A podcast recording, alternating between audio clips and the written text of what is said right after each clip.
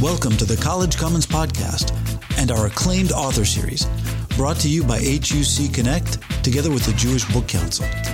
We'll meet authors recognized by the National Jewish Book Awards and discuss their celebrated books.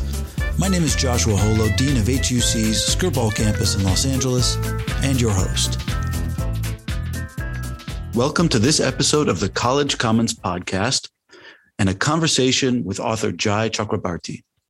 Jai Chakrabarti is the author of the novel A Play for the End of the World, which came out under the Knopf imprint in 2021, which won the 2021 National Jewish Book Award for debut fiction, was longlisted for the PEN/Faulkner Award, and was a fall 2021 Oprah magazine pick. His forthcoming story collection is titled A Small Sacrifice for an Enormous Happiness, also from Knopf, and it will come out in 2023. His short fiction has appeared in numerous journals and anthologies, and his nonfiction has also been widely published. Welcome, Jai Chakrabarti, to the College Commons podcast, and congratulations on your award. Thank you so much. It's a pleasure to be here. Your book, A Play for the End of the World, is set in both the 1940s and the 1970s and tells the story of Jaryk and Misha, two orphans who survived the Warsaw Ghetto and emerge in the post war world with an abiding connection and friendship. That connection hinges on their experience in the ghetto and, in particular, on the play to which the title of your book refers. So I'd like to ask you to kick off the conversation by telling us a little bit about that play. So, the play, as it's known in English, The Post Office, was written by the Nobel laureate Rabindranath Tagore in India in 1911.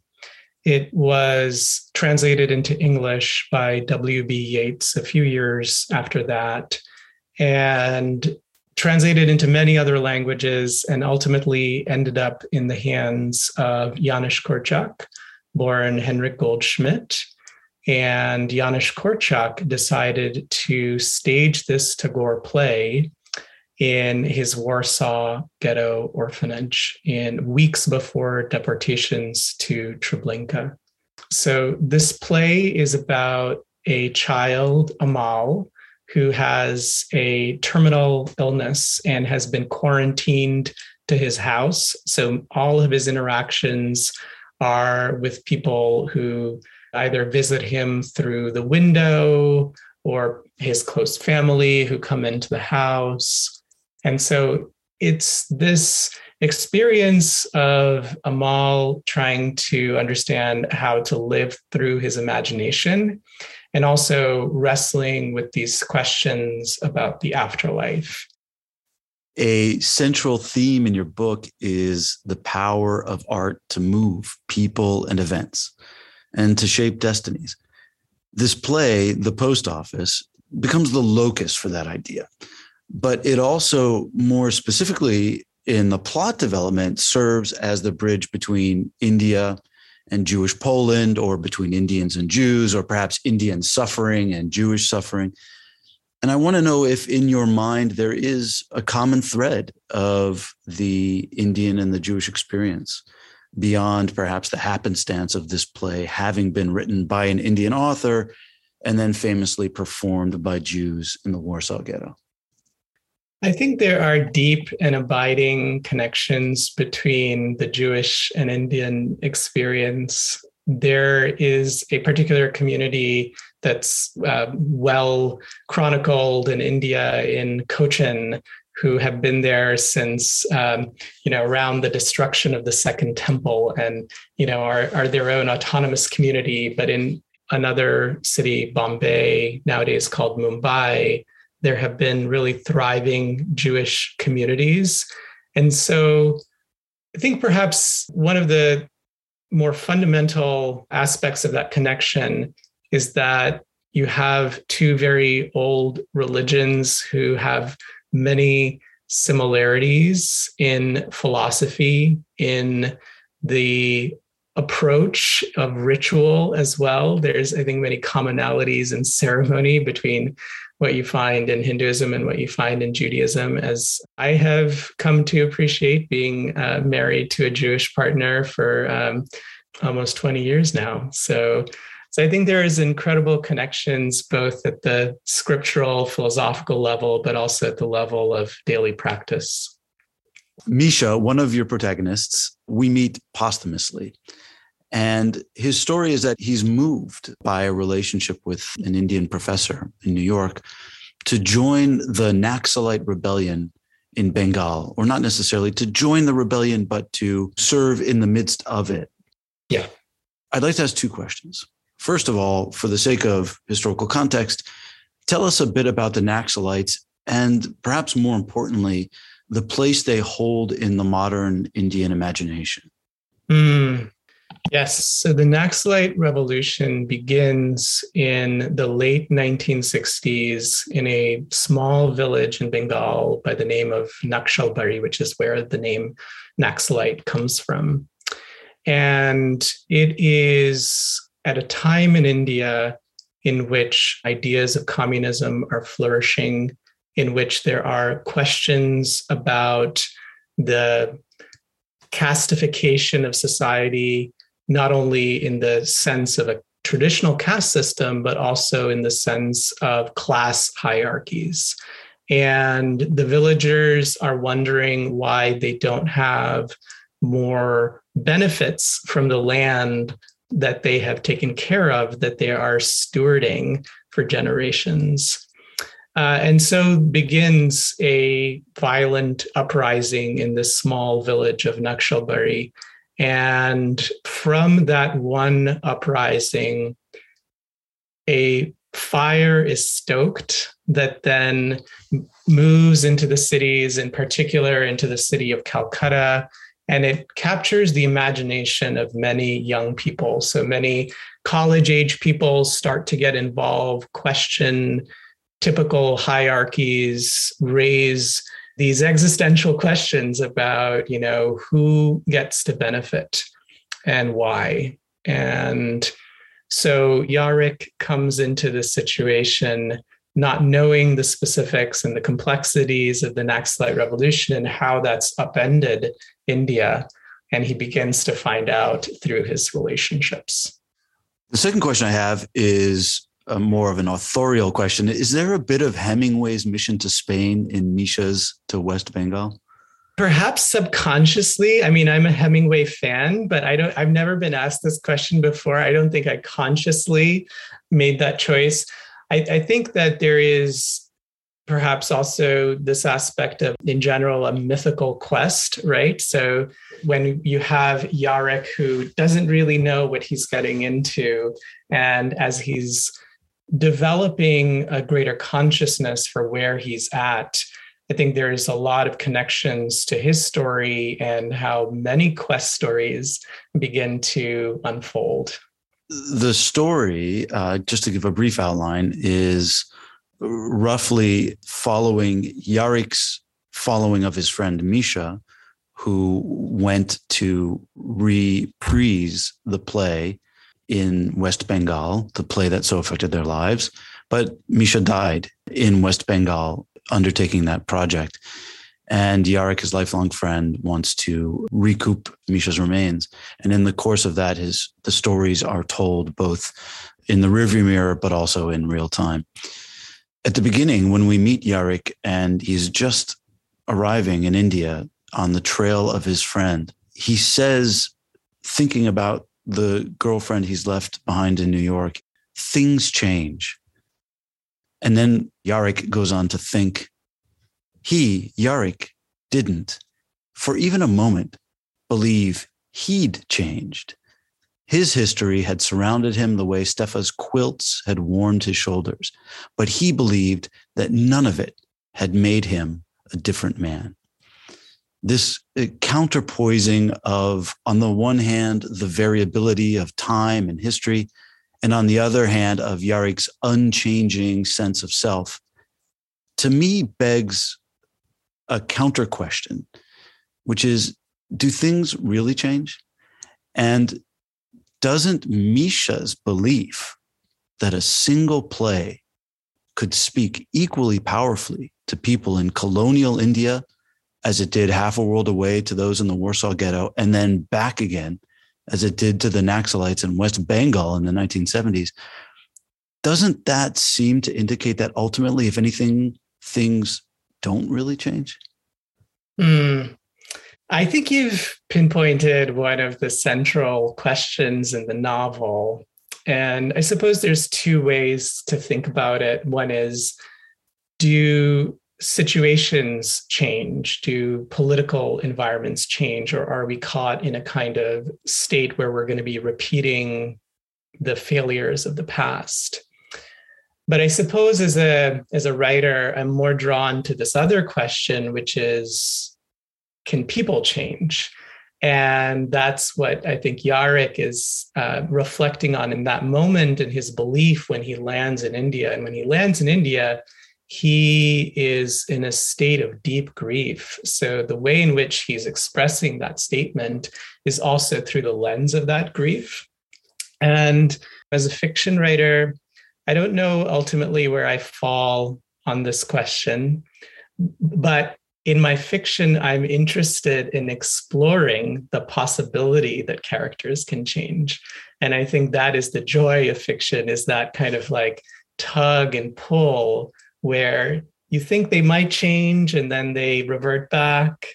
But then there's some hope. And I would say that uh, I'm a hopeful person. And much of that hope in this novel is around the love story, which is ultimately the thing that I think allows for the possibility of change for a character like Jaryk.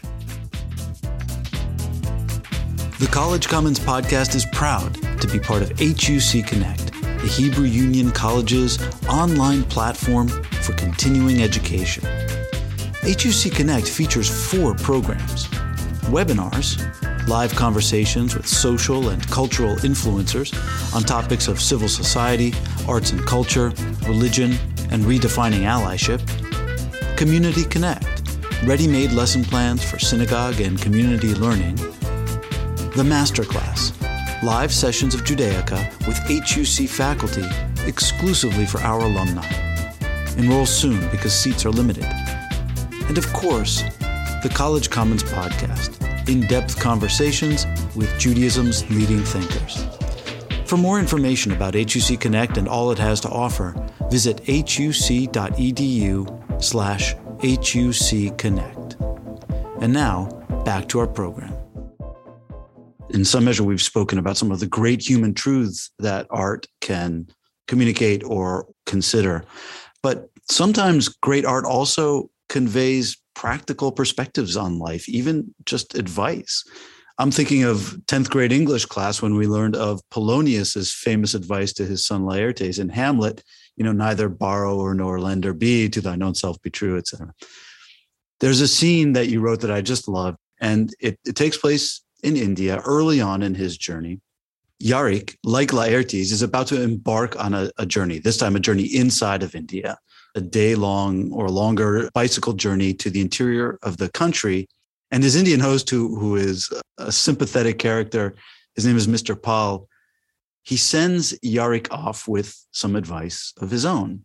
He says, quote, remember one thing, our people are basically nice, except when they are not.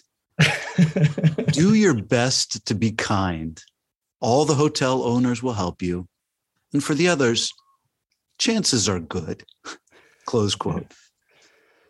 So I want to ask you what about this advice is uniquely Indian or Bengali, and what about it is universal? Mm. What a great question.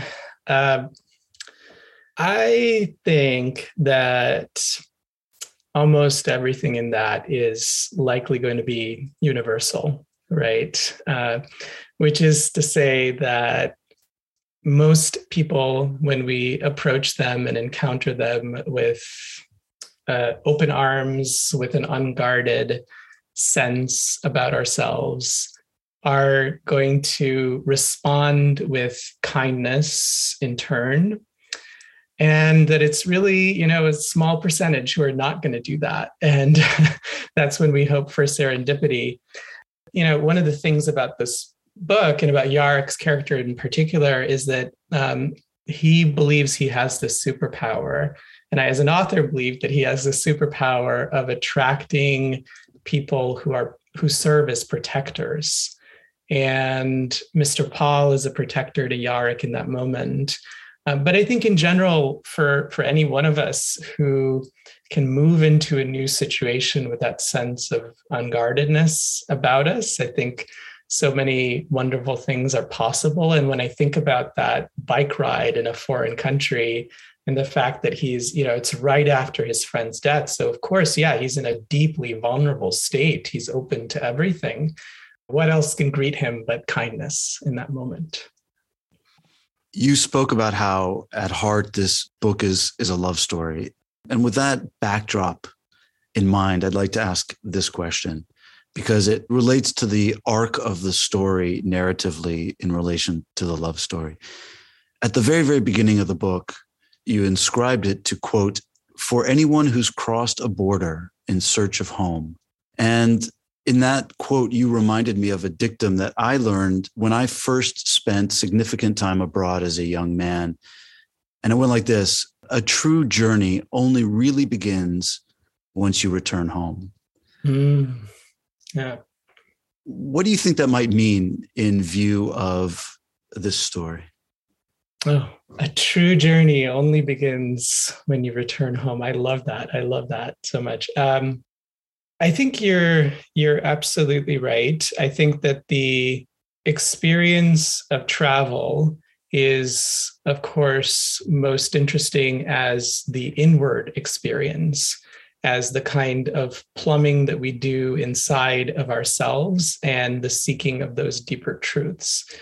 And that can only be done with a certain degree of perspective. So when we're in the moment itself, when we're traveling abroad, we're gaining all of these new experiences, we're forming bonds. And those are impressions that are left upon us. And then it's only when we return that I think we start to integrate that. And so I think in the case of this novel for Jaryk, and I should say that the novel starts in India but ends in New York. Hopefully, that's not giving away too much. And when he returns back to New York, what he has gained is this set of perspectives and what it means for him to be in relationship, what it means for him to be in love. And I think that's one of those things when we talk about quest narratives is that you're going away from what is familiar to gain this knowledge so that you can come back to the scope of your old life and encounter it anew. You have a story of a Holocaust survivor, Jew Jaryk, falling in love with a Southern girl, Lucy. And there's a power of love and evolution of the self in love that has to do with falling in love with someone who's very different from you. And it seems like that might be part of your story, if I may be so bold, but something authorial and, and personal in the power of bridging that distance. Yes. I will say that one of the great blessings of my life has been to get to learn about and become enmeshed in a new culture, a new religion through my partner, Alana. That, you know, had I not had that fortuitous moment in New York City uh, many years ago when we met, my life would be much the poorer you know um, so i think yeah sure for as as as authors we are absolutely then translating some of our personal experience into the story. And I also spent years living in North Carolina. So uh, Lucy, who is from the American South, you know, I mean, I I can relate to some of her experiences in that way. But the newness in which she discovers the story, and of course, Jaryk is holding many things back, which is very understandable given his trauma. Is it's something that I think many people coming into this larger narrative would relate to. So perhaps something of my own experience is reflected there too. For those of us who are not authors, we hear sometimes about the creative process that, that writers go through. And sometimes if you listen to interviews like this, you'll you'll hear authors talk about the characters living kind of on their own, as if they uh, they don't just inhabit your head, but in your head they inhabit reality. And if that's so with you, I'd like to to ask my last question: What about one of your characters surprised you? Mm. Firstly, I'll say that the process of building a character is to me the most vital part of writing a book. And that deep relationship that I have with my characters, if I feel like that relationship isn't there, nothing else works. And the process that I undertook here, because I am not a Jewish middle aged man uh, who is a survivor of the Warsaw Ghetto. I am not a woman from the American South. So, how could I become close to these characters? For me, that process involved a lot of journaling where I would sit down and write in their voices. And I probably have a book length journal of Jaryk and of Lucy, just trying to understand how they would react to situations.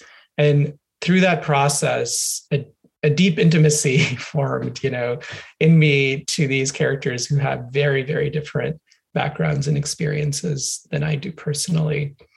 So, one thing that surprised me in the writing of this novel, specific to Jaryk, is that he has undergone this extraordinary traumatic event in the ghetto. And initially, when I began writing the novel, there was a lot of attention that went into that backstory, into what happened in Warsaw, given the gravity and, and, and the importance of that narrative to his consciousness.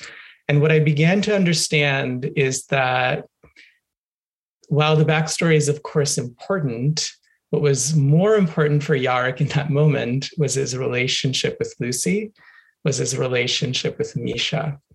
And that reframing that here is someone who is trying to find the arc of their life in the moment, who has this deep trauma, but who, despite it, is trying to make a life that is full and worthy of living it seems very obvious now talking about it, but that was the great surprise because I, yeah, I didn't know that in the beginning. Well, it sounds like it was a journey for you, and it certainly was for those of us who've had the pleasure of reading a play for the end of the world. So, Jai Chakrabarti, I want to congratulate you on your well deserved honors and to thank you for the pleasure of your conversation. Thank you so much. This has been a wonderful conversation.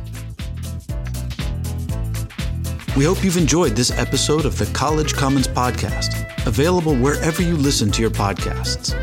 And check out HUC Connect, compelling conversations at the forefront of Jewish learning. For more information about all that HUC Connect has to offer, visit huc.edu slash HUC Connect.